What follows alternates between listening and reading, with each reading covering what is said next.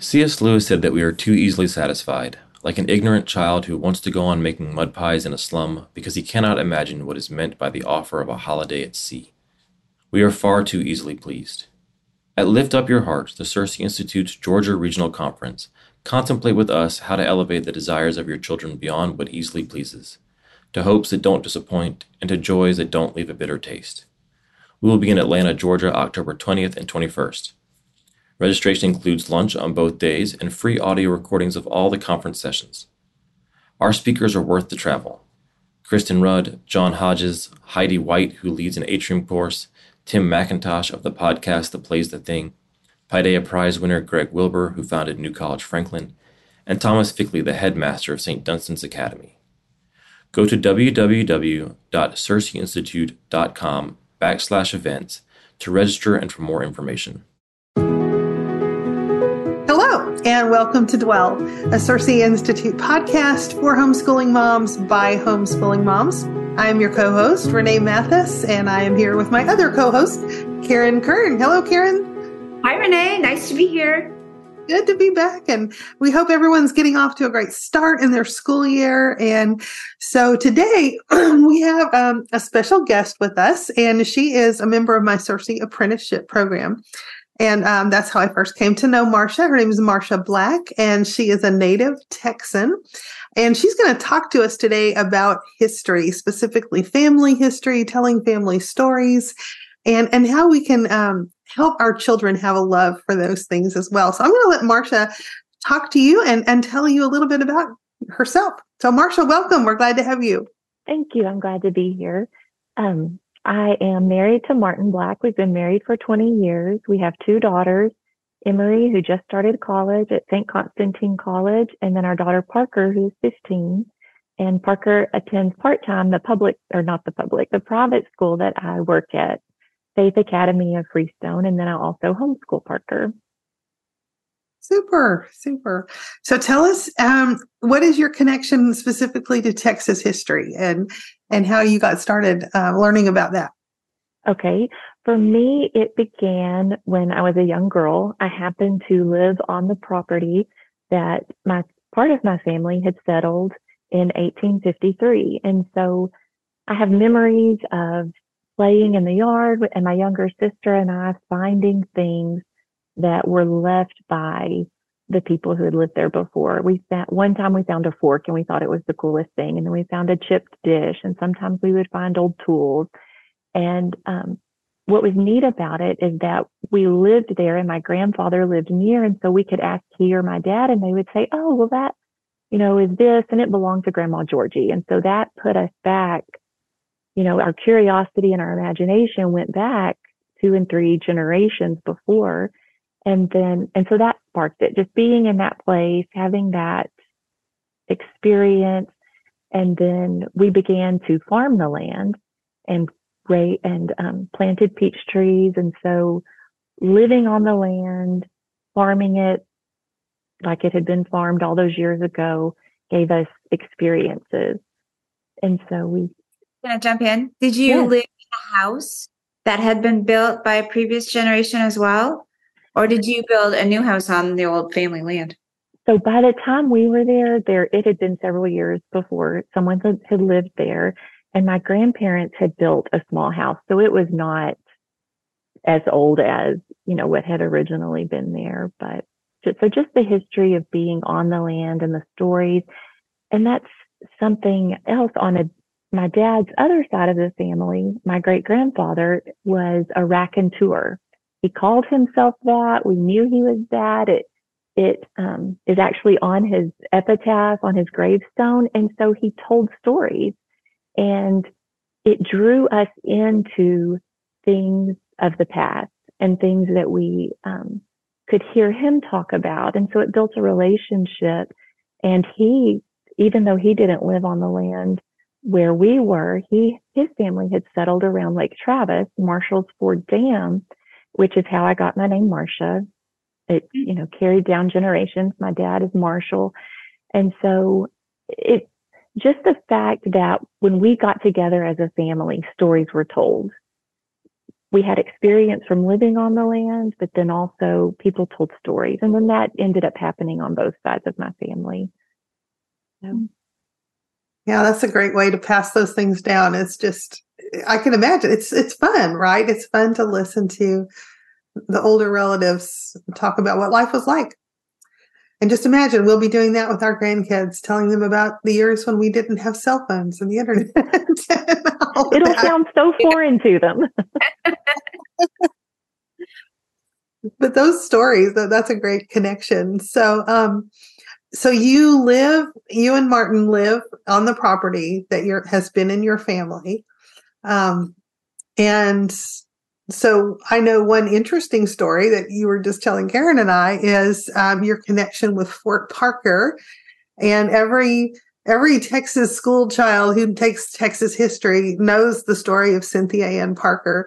Uh, I'm going to let you recap that for us, and um, and then of course her son grew up to be a famous chief, Quanah Parker, who did a lot for his his particular tribe people. So anyway, tell us about the Parkers and, and how y'all kind of connect to them. Sure. Okay. And so, and just to get back, but Martin and I don't live on the family land at this point, but we live near it. So my parents are on some family land that um, Martin and I will work to farm and rebuild, re- regenerative farming. We like to practice that. But Fort Parker, yes, when Martin and I married, I learned about his connection to Fort Parker and his mother was named after Cynthia Ann Parker because Cynthia Ann and my mother-in-law shared a great great great grandfather, of course, for my mother-in-law, um, Elder John Parker, and he was the one one of the Parkers to come to Texas and help settle and establish Fort Parker. He and his sons, and they actually got permission to come to Texas, or of course it was Mexico at the time, for to establish a um, Protestant church. And it would have been the first Protestant church in Texas because at that time, Santa Anna was requiring people to become Catholic to come to Texas. So the fact that they were able to come in and begin this Protestant church was amazing to begin with. So they came and that was, um, it was neat to know that Martin was descended from that and that he and Quanah Parker are cousins. And then we named our daughter Parker. Well, once my mom retired from work, she became interested in family history and began researching part of her family that we really didn't know anything about because of the divorce and um, alcoholism and things like that. And so she began researching that and going to courthouses, looking at records. or census records at our courthouses. You can get this information from old library. Libraries will have records. And she discovers that we have ancestors that came to Texas with the Parker family. And so it was, it connected Martin and I, and I joke, our families came to Texas together, but Martin and I are not cousins. So we will clear that up. Okay. so is this, is, I don't know where Fort Parker is not being from Texas. Is this Southern Texas then? No, this is going to be Central East Texas. Central? Um, Texas. Got near it. Mexia, Texas, probably about 40 miles east of Waco is where Fort Parker is still today and you can visit it. And so that has given us a neat connection because then it was something, you know, we knew that Martin was connected to it and the girls. And so it was already interesting. And then to add to the fact that my family, the Bates, came with the Parkers, it just, it, it really brought it to life for both sides of the family. And, and then the stories to tell and the things we learned through so that. what is the story about Cynthia Ann?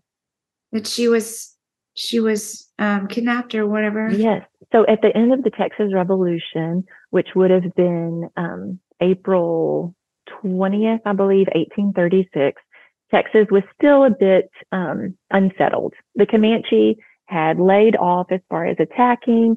And so Santa Anna and his men were going back to Mexico, and people were just getting um, somewhat reestablished again. And so the Parkers had been away from the fort. Some at this point had come back because now this was May of 1836. And as they were out working in their fields, there was a Comanche raid. And I do think there were other tribes mixed in with that, and I'm not exactly sure which. And um, they came in and attacked basically the fort kidnapping Cynthia Ann and then a young mother, Rachel Plummer. Cynthia Ann's younger brother was taken also. And um, so, it, and then people were murdered. Martin's grandfather, Elder John Parker, and his wife at that time were murdered. Um, it was just, it was tragic. And um, so once the kids were taken, there was a long search and, and that kind of thing. And it, it took a while to, for people to feel safe again in Texas after that. It, it was just, a, it was devastating. And things like that were happening throughout Texas.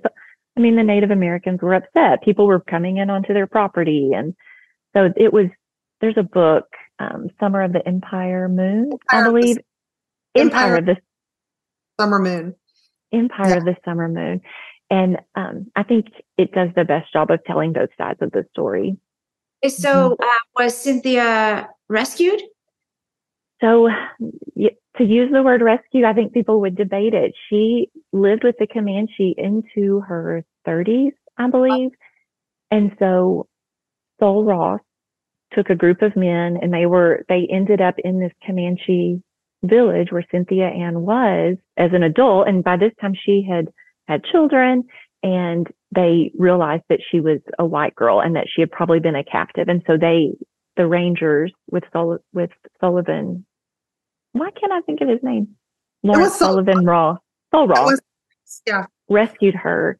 And then there are stories she she really wasn't happy once she was taken back with the white people because she had become so adapted to the Comanche way of life and she had children and um and then if you read accounts of the Parkers telling the story, she wanted to be back with the Parkers. So it, it's interesting the more you dig into it and the different things you read.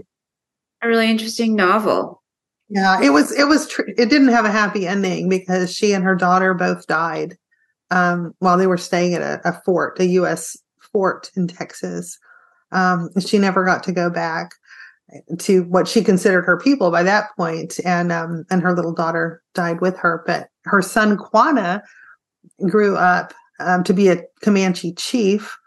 Ended up settling in Oklahoma with a lot of the Comanche people when they were put onto a reservation, and he became somewhat of a celebrity and met with the president and hosted dinners with Teddy Roosevelt in his house and um, really uh, uh, spoke up and, and spoke up on behalf of his people to try to help them adapt and um, you know yeah. kind of move forward so it is a fascinating story but story and histories are fascinating and i know that you you have done some things Marsha to um, to kind of help on a community level with um, preserving history and, and there are a couple of organizations that you're a part of you yes. want to tell us? Sure. So, with my mom doing research, this opened the door um, for us to join Daughters of the American Revolution. So, mom went back far enough in her family history to discover that we're descended from Puritans who refused to submit to the Church of England. And so they were persecuted and put in prison. And then that led us to then, or us, I, you feel like you're a part of it. My ancestors to then immigrate to the U.S. Of course, at the time, um, it wasn't, but um, yes. And then so through that, I have ancestors that fought in the American Revolution, which then makes you eligible to be a member of Daughters of the American Revolution. And so on that level, we do what we can to perpetuate and continue telling history. We give scholarships. We um, volunteer for um, veterans now um, that we can help. We want to help contribute to memorials and statues and things just so that history can be told and seen. And then we're also members of Daughters of the Republic of Texas because we can prove lineage to people who lived in Texas while it was a republic. And so, um, and in that, it just, yeah, we enjoy history and we can go around talking about history with people.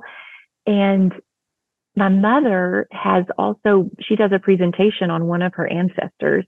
And so my daughters started tagging along and I too, and they would help contribute to the presentation. So it just, it made it a family event, starting with my great grandfather who told the stories, you know, years ago, it, it sparked that interest. And then my dad inherited that ability to tell stories. And then with my mom's curiosity for her um, ancestry, then it just it opened up opportunities for us with DAR and DRT. And I want to say this too: you can also be a member of DAR and DRT, even if you're not, um, if you can't prove lineage.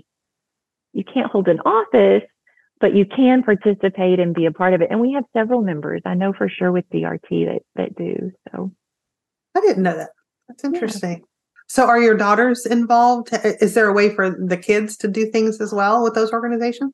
There are. So there with DAR, there's Children of the American Revolution, and both my daughters are members of that. We we've been less active in that. We're we're new to that chapter. So um, I know less about that, but what they've really been active in is Children of the Republic of Texas. And because it's a national organization, they've been officers on that level. And so uh, my older daughter is no longer an officer, but Parker, my younger daughter, is a second vice president for CRT. So very neat. Good. Well, do you have some thoughts for us? I mean, I know a lot of people listening might think, well, that's great, but I, I can't trace my family's history back, or I live in the middle of a suburb and, you know, there's, there's zero connection to this property. Um, what hope is there for us? No, there absolutely is because I think about my grandfather, the raconteur that told the stories. I never saw the places he told. I never told about. I never lived on that property, but he told the story. And so if a place to start might be if you know of a family member who has been in DAR or DRT, any kind of lineage society, if, and it may be a great aunt or someone you don't know well, but call them you know, it, it, it opens a door to what, what stories there are that you may not know. And mm-hmm. then, um, and then you, if you can prove, you know, connection to that person with birth certificates and all of that, then you could possibly be a member of DAR and didn't even know it. I think a lot of people could be in DAR or CAR and, and they just don't know. You know, and, and thinking back if you can't go back farther than that, just tell stories about your childhood. And and I know all childhood stories aren't happy. All family stories aren't happy. There's stuff we've found out through this that I, I really would have been okay not knowing. But um it there's something about knowing where you came from or what happened before you. And if you don't, if you, if there's no way to find out what happened before you, start telling what you did experience, pass that on to your children because they do want to hear. They want to know what it was like when you didn't have a cell phone, you know, and, and I think grandparents play a huge role in that because I know, um, for my girls that it, it started with the grandparents. I love history because there was no way to get around it. My dad talked about history all the time and it wasn't just family history. It was Texas history. It was, you know, stuff that I didn't necessarily have a personal connection to, but he made it a part of our family culture. Mm-hmm. So that's, that's what I would suggest. I know one thing. Uh, my little grandson was working on a project, and I thought this would, you know, this would be something any homeschooler could do. Was just to take a map and interview his grandparents. So that was, you know, Steve and I on one side, then of course his mom's parents, and and to start coloring places in the map where people had come from, where his ancestors had come from, and I think that really helped open his eyes to seeing, you know, some, some really neat and, and kind of that's the start and the little gateway into those stories because of course when he asked steve and i we couldn't help but tell some of the stories that we knew and and you know learned some more along the way.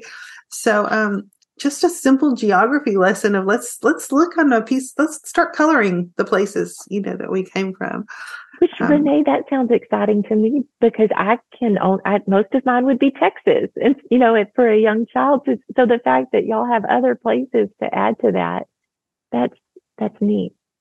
Yeah yeah that's a lot of fun.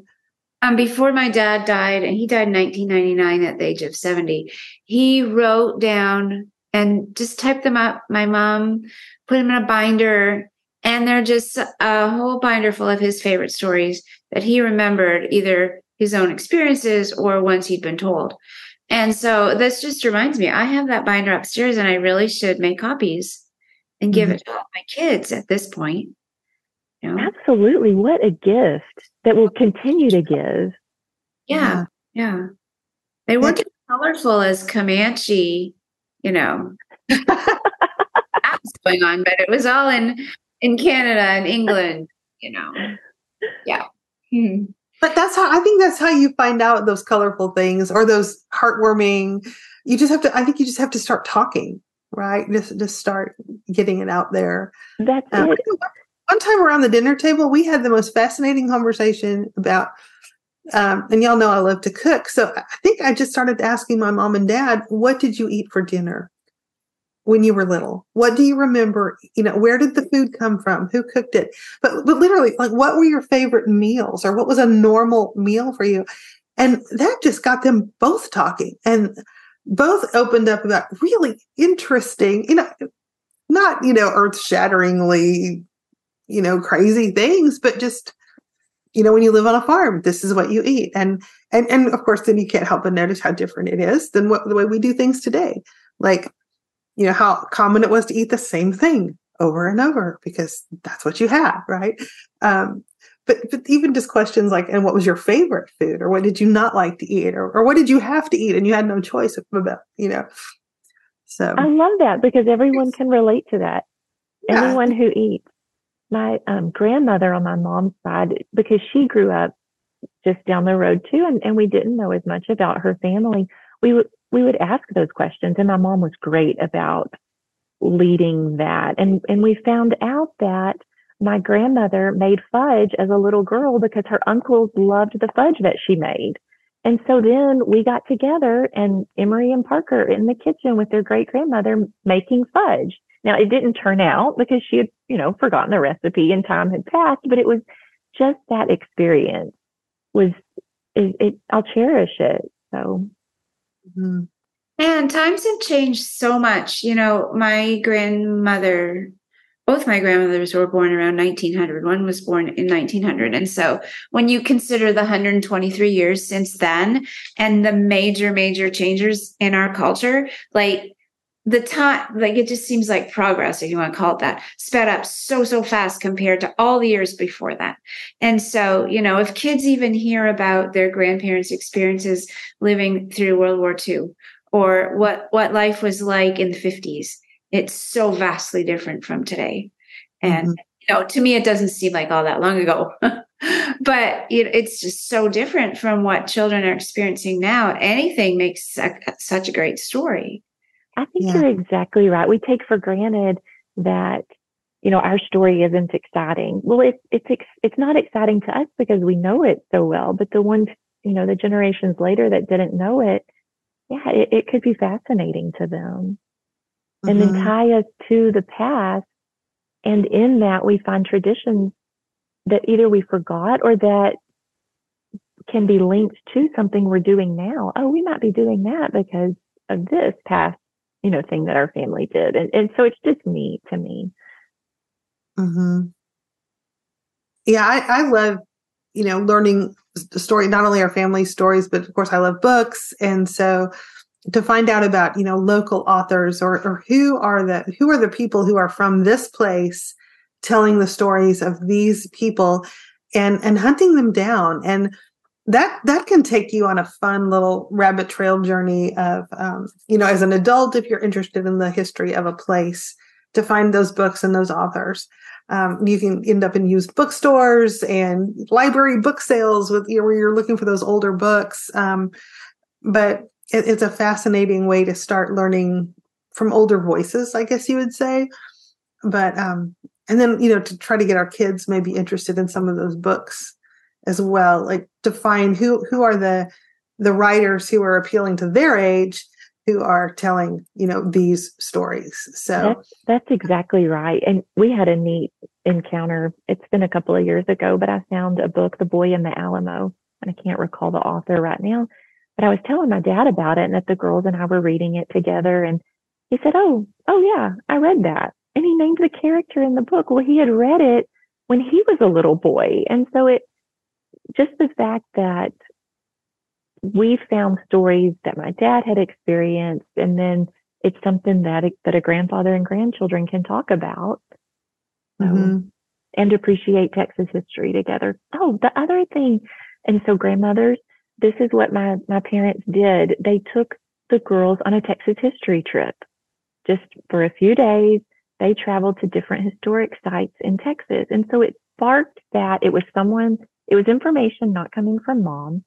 Yeah. And it just sparked that, um, that curiosity and excitement for history for them.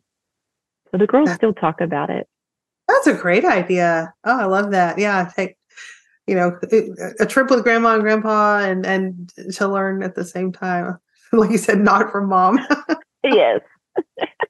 investment shows the it shows the children that this isn't just an a, fact that's disconnected from them that they have to learn or they have to memorize or whatever because it's part of a curriculum. It's part of who they are. yeah. Right? And and it just would fill your imagination to to go to these places and think, oh, my my ancestors were here. You know? Yes. And they might have seen these same things. They might have been in the same place. That's exactly right. The one that stands out the most to me, I think, because I haven't been there and the girls got to go, so I think it's great. But at Goliad, where they they were the men were massacred brutally, and so they stood in that place, and there was just there was that moment of men sacrificed for me to be in Texas right now, and this is part of that story. And even though it we don't have a family connection to Goliad, it was it's part of our history. So because it's why we are where we are now, it led to this. Well, and I was thinking when we were in, um, when Steve and I got a chance to visit Scotland a couple of years ago and going to these small little towns and villages, there was always a war memorial in the central town square area. And I'm, I'm thinking, what would it be like to grow up always seeing and always being reminded that, like you said, people came before um, and and they they fought for what was right, or they they they represented our our people and our place here and some of them didn't come back. And but you're always reminded with that physical thing in front of you of of you know who you are and what you've come from. And i think it's you know in the bible god tells his people to set up stones and to make physical reminders and things. So um you know i would i would encourage these young moms listening to to find what are those physical things that you can keep and point to even if it's like a quilt that that someone made in your family or or maybe it is a a medal that was worn by someone who was in the, the armed forces that you know came before you i think we we need to show our kids and our grandkids too the, these physical reminders of who they are Absolutely. And and I don't know if other states do this. I know Texas has historical markers along the highway. And so and you as a kid we stopped and looked at the historical marker. You know, we sat in the car, everybody read, you know, someone read the historical marker, we all listened. And so we talked about it. Well, now you can get an app on your phone and it tells you what the historical marker says. So you keep driving, but you can read what, um, and there's still, of course, it's a lovely thing to stop too, but if you're in a hurry. So the girls and I have that on our phones where, you know, if we pass one, oh, well, what is this one? And so we could look it up and then say, oh, well, this happened. What is uh, this app called? How do how do people find it? It is called Texas Historical Marker Guide. So do other states have that too? Do you think? No, I don't bet they- I bet. I bet they do. I I hope so. Yeah, there are so many historical markers around here, like even in our town in Concord, North Carolina. And have I stopped and read them all? No, I'm always in a hurry to get to my next place and, you know, need to just do that. Yeah, Yeah. It, it's interesting. And sometimes it's just a silly little quick, oh, there was a church here in, you know, 1920, which is, you know, interesting. And then sometimes you stop and it was just this impactful moment in history that you didn't know happened in that place. Yeah. we need to slow down that's a good reminder Yeah, I feel like we have become very poor uh, rememberers in our culture. I I was shocked this week, sort of, when I um, saw so little on the news or on social media about 9-11. I thought, have we, you know, uh, just a couple people posted things, and and I didn't really see very much at all. I, I mean, I didn't look much, but on the major news you know, on my phone about it. And I thought, oh, are we, we're not forgetting, are we? no, and you know, that's a really good point because that's something I would think most mothers and fathers, they remember what they were doing at that Yeah. moment. So then there's a conversation to have. This is where I was. You know, this is what I saw and and how much it, it shook the country. Yeah. I, uh, I, This I, was I have- wonderful. Yeah, I, I'm going to before you finish, Karen. I'm going to share a quote real quick, and um, it, I love that it kind of connects with what Marsha's talking about, and just the the community and family and and those connections that we want to maintain and to reinforce.